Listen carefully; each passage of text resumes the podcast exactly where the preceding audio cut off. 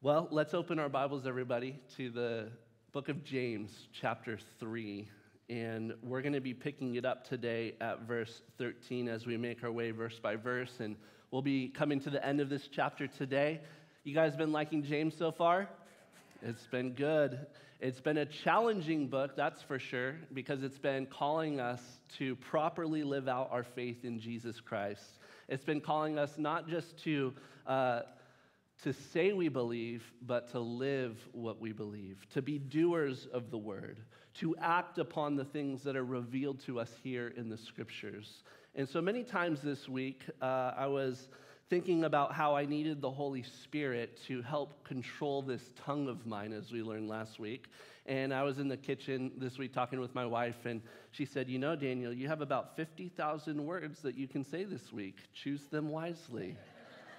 and uh, that was just continually on my mind as the word just refines you and says, oh, yeah, this, this little member in my mouth, I got to use it correctly. And so we've been learning so much about wisdom. This is what James has been teaching us about. You, you could say that James is the New Testament version of the Old Testament book of Proverbs because if we're willing to hear and obey these words, wisdom is just going to pour off of these pages and into our hearts. And then when it's in our hearts, it then comes out through the way that we live. And, um, you know, we're going to be talking today about wisdom, that there are different kinds of wisdom. You remember how in James there's different kinds of faith. There's dead faith and there's living faith. Well, in the same way, there is living wisdom and there is dead wisdom. There is true wisdom, there is false wisdom. There is heavenly wisdom and earthly wisdom, wisdom from above and wisdom from below. However, you want to differentiate it, there is more than one kind of wisdom that a person can have. But if you're a child of God, if you're a believer in Jesus, then there's only one kind of wisdom that you should want. And it is the wisdom of God that comes down from above. And so today we're going to be presented with a choice. How are you going to live? How are you going to think? How are you going to operate your life? And so I just pray that today we would all choose wisely. Now, if wisdom is what we're considering this morning, then what better place to look than to God's Word? And so, with that, let's read the text for today from the Apostle James in James chapter 3, verse 13 through 18, these wonderful Holy Spirit inspired words. Let's read it. It says, Who is wise and understanding among you? By his good conduct, let him show his works in the meekness of wisdom. But if you have bit, uh, bitter jealousy, and selfish ambition in your hearts, do not boast and be false to the truth.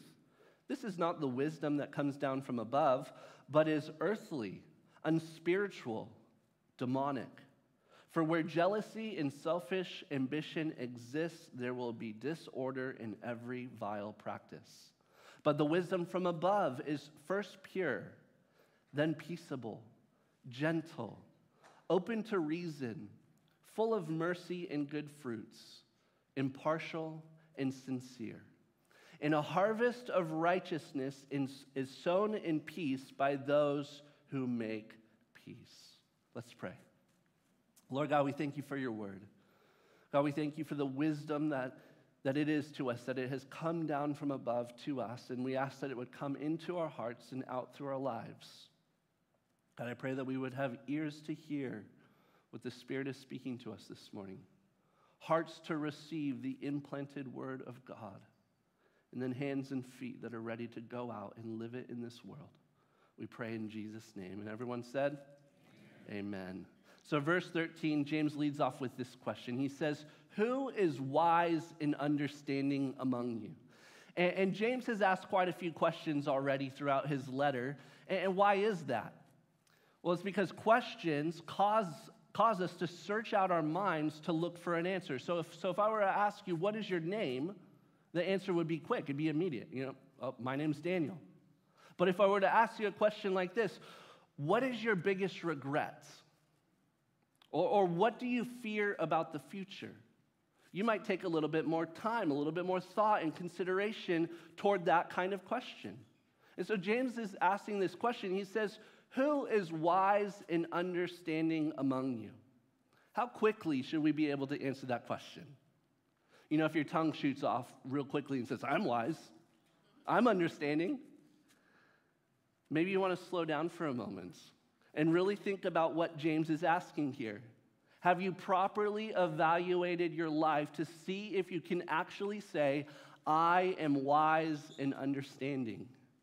James doesn't ask this question to imply that no one among us is wise and understanding, but he does challenge us this. He, he challenges us to examine ourselves so that we wouldn't just rashly assume, oh, yeah, I'm wise that we would actually think and evaluate according to God's word whether we are wise or not. Now, some commentators have suggested that James is connecting back to what he said earlier in this chapter, in James chapter 3, verse 1, about how not many people in the church should become teachers, knowing that teachers will be judged with greater strictness. And look, it's true that anyone who wants to aspire to teach the Bible must be a master of the tongue. And again, this isn't talking about eloquence of speech, but that you're speaking God's word. And they ought to be people who have wisdom that comes from God, not merely someone who is intellectual or smart, but somebody who actually knows the things of God that are revealed from his word. But, but I don't think this question about wisdom only applies to teachers.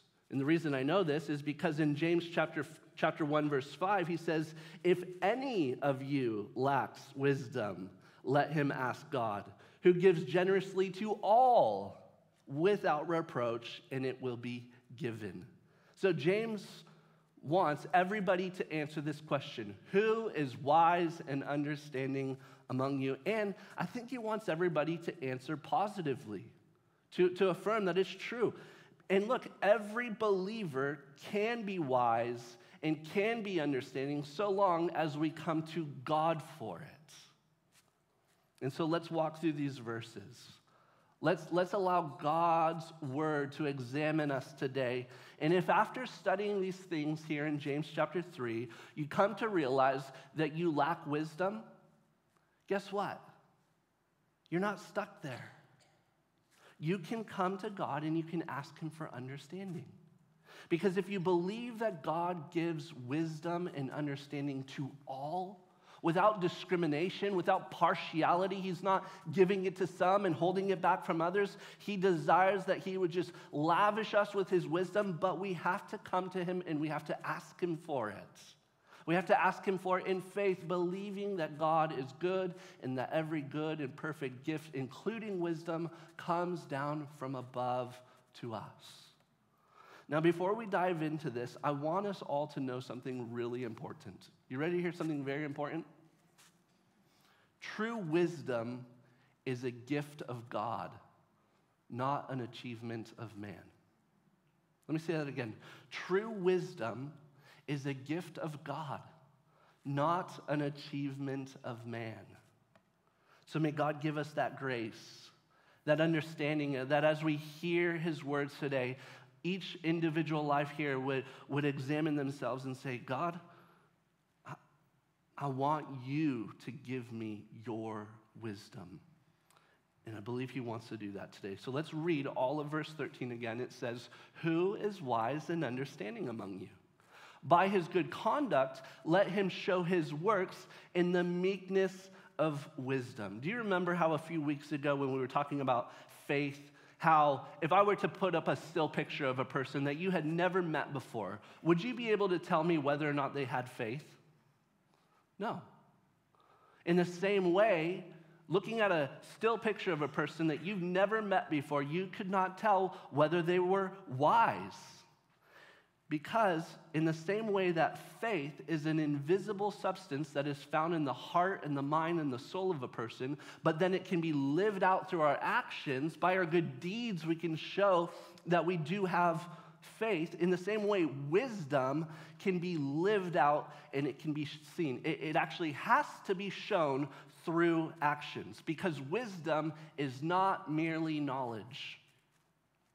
Wisdom is gained when knowledge gets lived out. Wisdom is the ability to correctly use knowledge for correct behavior. By your good conduct, you are able to show by your works the meekness of wisdom. Very simply, wisdom is shown by good conduct. So, this is right in line with what James keeps telling us. You know, he, he, he's saying, Don't tell me, show me. Okay, so, so you say that you're wise, you, you, you're saying that you're understanding, then prove it by how you live. Are you really wise? Then let's look at the things that you do. What is your conduct? What is your character? Now, we don't need to hear how much you know. We need to see how much of it you're doing. You know, that's very challenging, isn't it? We live in a culture that just seeks after more and more knowledge. Even as Christians, we want more and more knowledge. Don't you really want to know this book? I do. I love gaining knowledge of the scriptures, and yet the Bible says that knowledge puffs up. But love edifies. When knowledge gets lived out, that is what produces wisdom. so, wisdom is not shown by what someone knows, it is not intellectual. Wisdom is shown by how someone lives, it's behavioral. The smartest people in the world may have little to no wisdom, and it's evidenced by the way that they live proud and ungodly lives. And so, show your character, show your conduct, and that will be an accurate measure of wisdom. Now, James speaks to the quality of wisdom here in verse 13, saying that by good conduct, uh, the wise person will possess a meekness of wisdom. Now, what is meekness? Some translations use the word humble wisdom or gentle wisdom, but I like that word meek because uh, I, I like to define it in two ways. The first way is that meekness is not weakness, meekness is strength under control. It is when a person has a clear understanding of how much power they possess, and yet they wield that strength with control. That's meekness. The other way that I like to define meekness is to cut the word in half. Me, ech. right? My son Knox does that. He says ech at the things that are distasteful to him. You know, plain yogurt hits his mouth. Ugh. He watches a show that his brother and sister are watching and he doesn't like it. He wants Encanto. He said, ugh. you know, that's, that's, he knows mama and ugh, you know? And so when I look at the parts of me, the parts of myself that are not pleasing, I want to turn from them. You know, me in my flesh, that's ugh. we want to we want to say that to the things that are in our lives that are that are not submitted to the Lord Jesus Christ, the things that are still in our lives that are distasteful and, and unpleasing to God. Now, humility comes with this realization that God is still removing the distasteful things from your life. When you can say, I'm not finished, Lord, keep working on me. It comes when I accept that less of me means more of God. So here we go. We're, we're going to start moving. If, if you forgot to put on your seatbelt this morning, now's the time to put it on. We're going to be looking here in verses 14 through 16. James is going to show us what false wisdom looks like. Get ready for this, it's convicting. And, look at verses 17 through 18. We'll look at those later. James is going to show us what true wisdom looks like. So, first, what does false wisdom or, or dead wisdom, earthly wisdom, however you want to call it, what does that look like? Well, verse 14 says, but if you have bitter jealousy and selfish ambition in your hearts, do not boast and be false to the truth. So James says if you, if you have bitter jealousy, selfish ambition in your heart, you lack wisdom. Now, what are these things that can be found within our hearts? Bitter jealousy. That, that word is the combination of two Greek words that have the idea of something being prickly. It's the word bitter and something being hot, the word jealous. See, the bitter person is sharp, piercing. You know, if you taste something bitter, what do you do? You go, ugh, right? Jealousy or, or envy, as one translation puts it, is when you burn for what others have. You see, when you see what another person has, whether it be a superior quality or an achievement or a possession, and, and you want what the other person has. But if you can't have it, you know what's good enough? You just wish that the other person lacked it. That's jealousy, envy. And bitterness and jealousy go hand in hand. The bitter person is a jealous person, and the jealous person is a bitter person. You become prickly, you become hot, and then no one wants to be around people because you burn people and you hurt people. It's been said that hurt people hurt people. And Christians can grow bitter and jealous, often because they have been hurt and burned themselves. And the root of this sin of bitter jealousy comes from not being willing to forgive as Christ has forgiven you. And the other source is that you lack thankfulness. And then there's selfish ambition. And this idea of selfish ambition was a common Greek word. It was the word eritheia that originally referred to a day laborer, somebody who worked for a wage. But the word was later used among Greek politicians.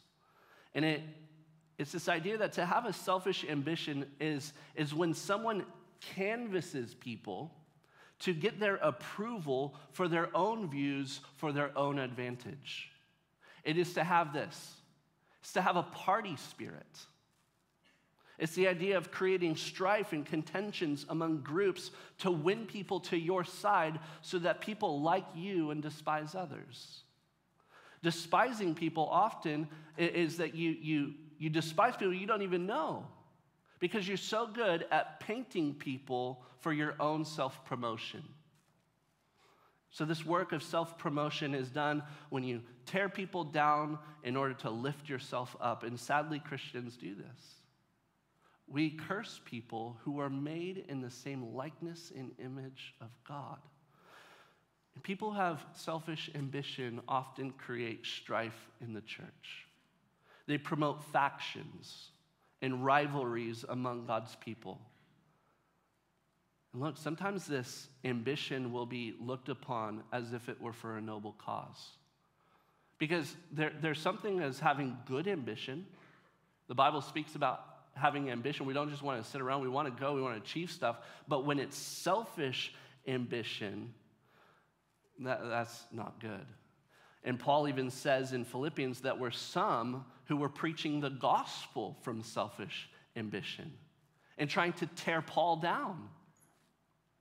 So, underneath it all, there's this self seeking, self promotion, and pride. It's this, this attitude can often be identified when there is a lack of gentleness, humility, and meekness. And where is it found? James says it's found in the heart. It begins with your own heart. Proverbs 4:23 Keep your heart with all diligence, for from it flows the springs of life. What's in your heart? And don't forget Luke 6:45 that out of the overflow of the heart his mouth speaks. Now, if listening to this, we recognize that bitter jealousy and selfish ambition is within our hearts, hopefully we can say with God, that's not wisdom. And we'll turn from it. So we want to be asking the Spirit of God right now to be searching our hearts and, and to shine the light of His Word. James says that if you're bitter and self seeking, do not boast as if you're wise. In fact, if you speak with pride about how wise you are, but everyone around you knows that you're bitter and selfish, don't you see that you're being false to the truth? So we, we, we don't want to live this lie where we think we're wise but everyone around us knows that we are like fire in cactus. You burn people, you hurt people. James is saying, with, with words, you say that you're wise, but we've heard what your mouth has been pulling up from your heart and how it's destructive toward people. You say that you're wise, but, but we've seen the way that you hurt others and burn others and tear people down only to prop yourself up. Brothers and sisters, this ought not to be so among God's people. Stop lying and, and telling others that you're wise if you have envy and self seeking in your heart. It's better to do this. It's better to have other people say that you're wise than to say that you're wise yourself. And the best way to be considered wise is, is when other people can see it. But that can only happen if you're looking out for other people with sacrificial love instead of always looking out for your own self interest. So, so we, we want to humble ourselves. We want to admit our faults. We want to maintain unity of the Spirit. We want to tear down any divisions that want to set themselves up against Christ. And, finally, if you're never doing any good for other people, then how can other people ever say that you're wise? And so, church, we got to check our hearts. If, and here's the thing if you just listened to everything I just said, and you were thinking the whole time about how this applies to someone else and not you, are you really wise? See, how, how wise and understanding can you be if you think that you never do anything wrong? That it's always someone else's fault? Really? Can we call that meekness of wisdom? See, to me, the wisest people I know are the people that confess and repent often. It's the people who admit their selfishness and their bitterness and their jealousy and say, ugh. See, meekness is when you see yourself in your own sin and you say, ugh. False wisdom is when you see other people in their sin and you say, ugh. It's funny how our own sin looks uglier when we see it on other people. See, wisdom is known by mercy. Because if you know the mercy that you've been shown, you're going to show it to others. And James said, Mercy triumphs over judgment. Don't forget, judgment begins at the house of the Lord. Church, let's examine ourselves. We ought to be a people where there is no selfish ambition, there is no jealousy and jealousy and bitterness, not even a, a hint of it among us. So, verse 15, it says, This is not the wisdom that comes down from above, but is earthly, unspiritual, demonic. This kind of wisdom that is tainted by bitter jealousy and selfish ambition, where, where you're always right and, and everyone else is, is wrong, this is not a life of wisdom and understanding. If you're prickly, if you're hot, if you're unmerciful, that does not come down from above. So remember, if anyone lacks wisdom, James 1:17 says, "Every good and every perfect gift is from above, coming down from the Father of lights." Bitter jealousy is not good, and it does not come down from above. Selfish ambition is not good and it does not come down from above. These attitudes are not from heaven. They are certainly not from God. God's not that way. So, where does this kind of wisdom come from? James says it's earthly, it comes from the world. It's unspiritual, it comes from the flesh. And it's demonic, it comes from the devil. All over Scripture, you will see that trinity of evil the world, the flesh, and the devil. And verse 16 says, For where jealousy and selfish ambition exist, there will be disorder in every vile practice. What happens if we live in this kind of wisdom? The wisdom of the world, the wisdom of our flesh, the wisdom of the devil. Where jealousy and selfish ambition exist, something else will exist with it disorder and every vile practice. Disorder speaks of uncontrolled chaos when confusion and, and, no peace, no direction is among God's people. It, it should not be a surprise, though, church, when the world is in chaos. The world operates on earthly wisdom.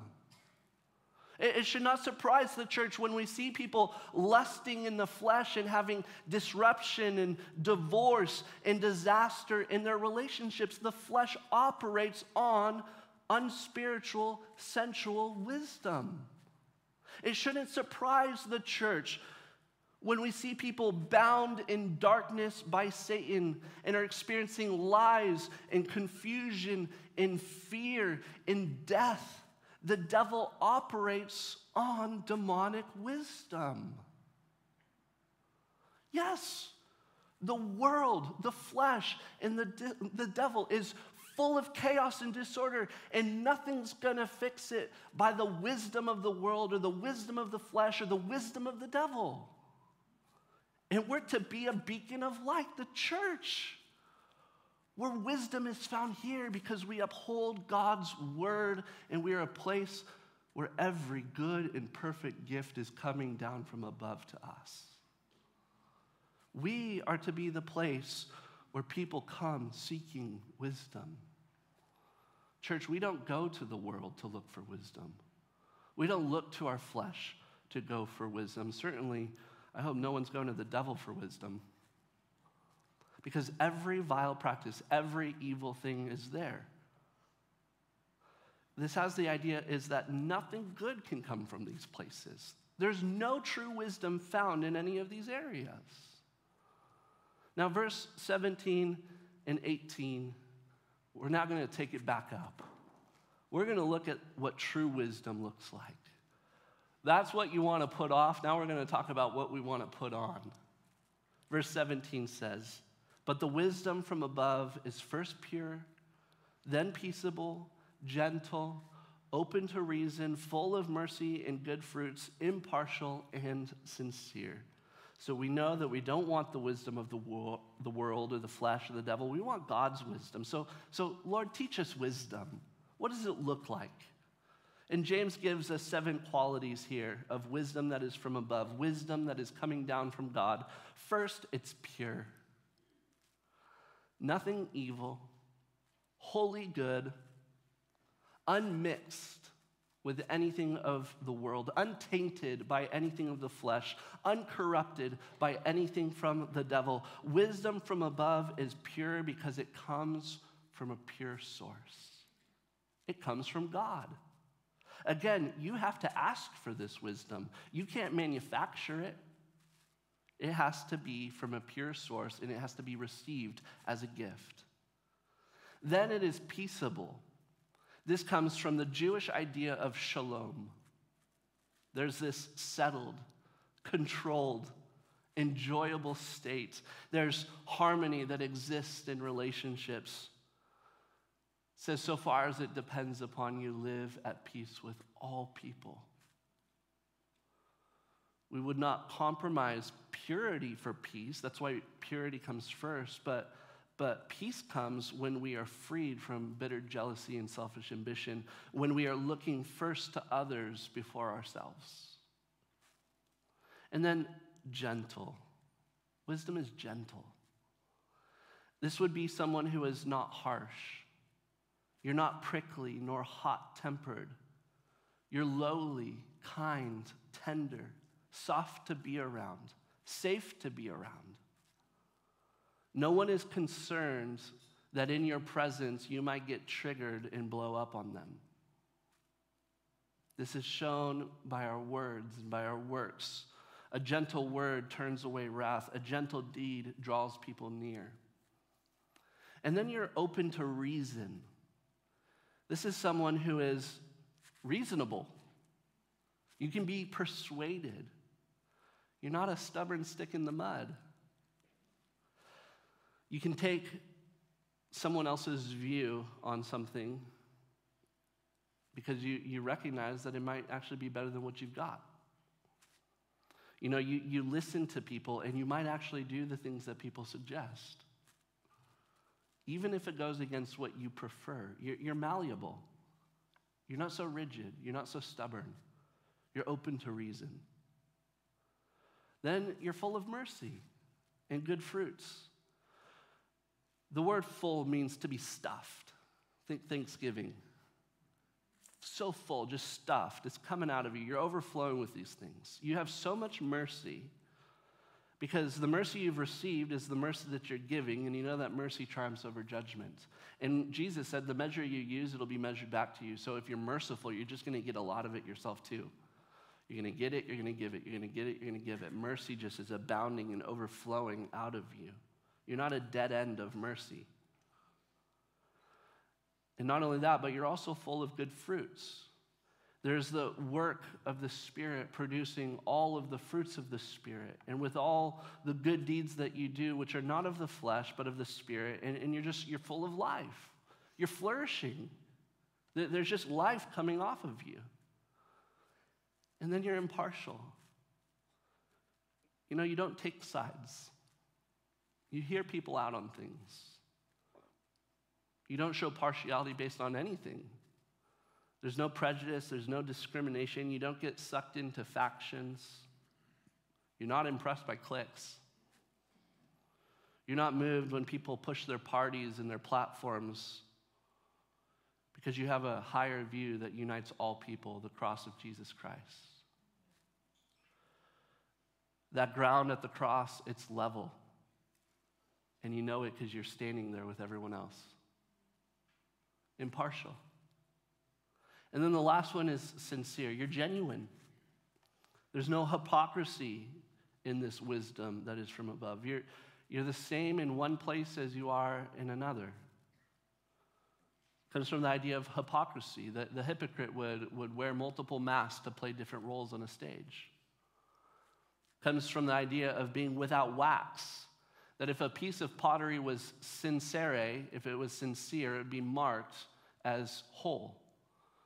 And if it did have wax, it would be that, you know, there'd be this broken piece of pottery that would um, be put back together with wax that was mi- mixed with dust and it'd be glued back together and then somebody would see it. It looks like a whole piece but, but you take it and you, you put it in the heat and the thing melts and falls apart.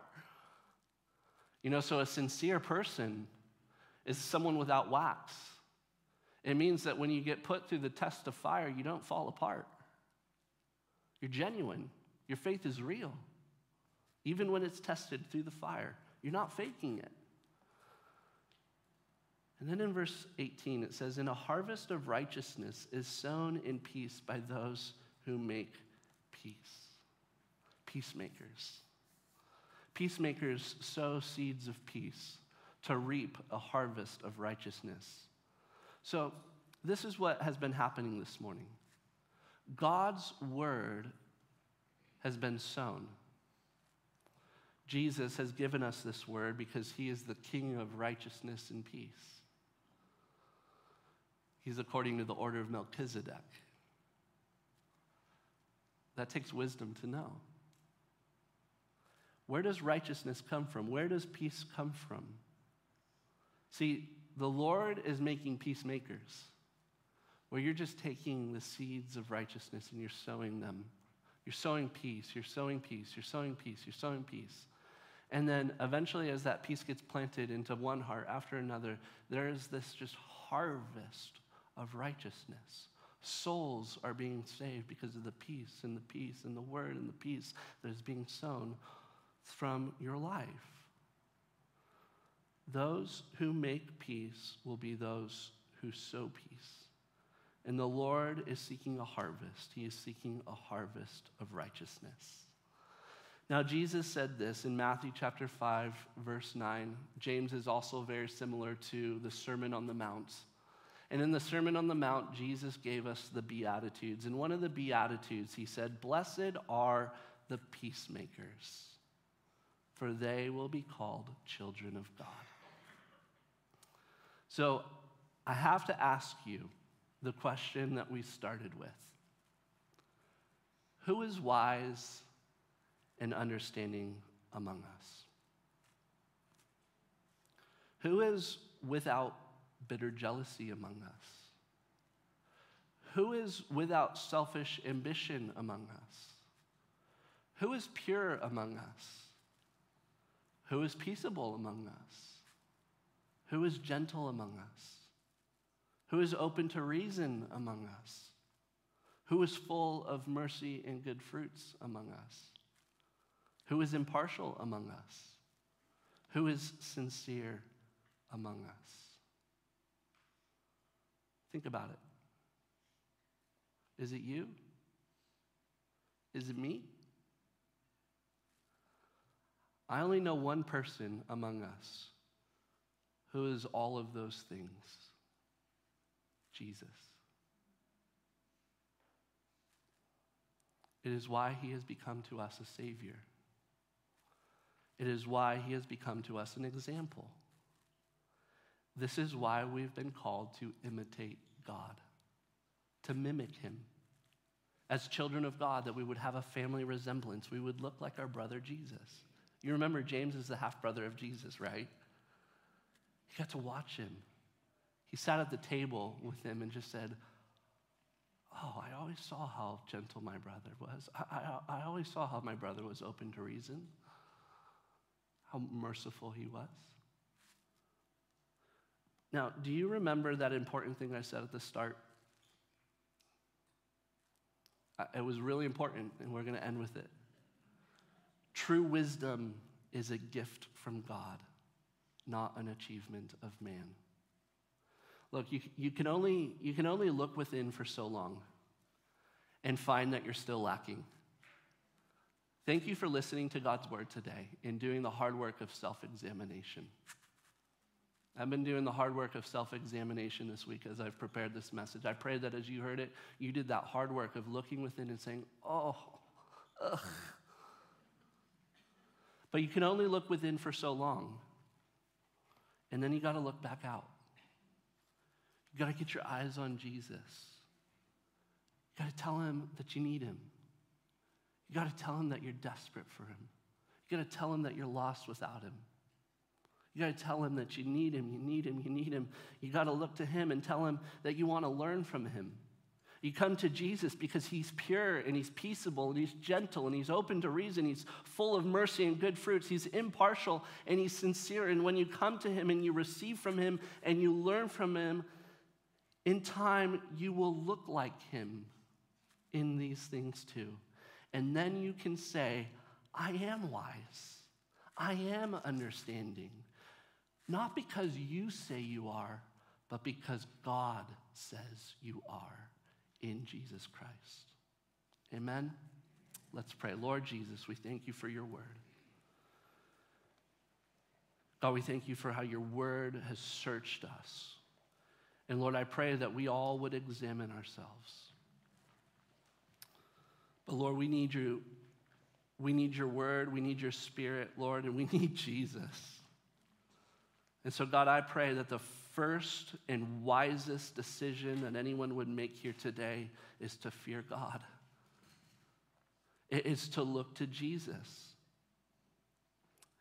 And I pray right now that, that if there's anyone here who would make the wisest choice, which would be to ask God for salvation if they have not received it, that right now they would make that very wise decision and say, Jesus, I need you.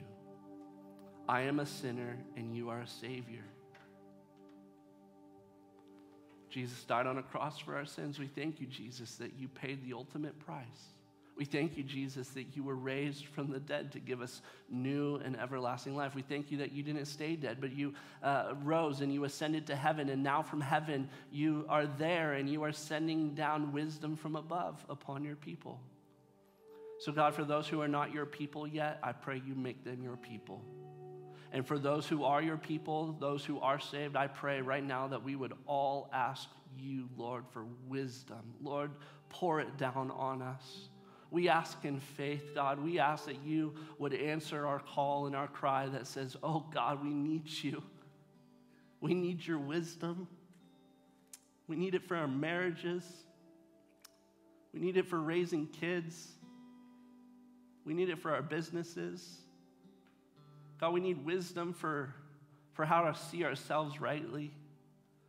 We need wisdom to be the church, to be God's people that so full of love that are a, a beacon of light that people look to. God, we need your wisdom. God, would you pour it out on your church today? These people gathered here, would you pour it down on us and would we have faith to receive it? And I believe, Lord, that if we ask in faith, every single one of us can walk out of, out of here and, and by our good works and by our good deeds, we can say, Oh, Lord, you've made us wise. You've made us understanding. We pray it in Jesus' name. Amen.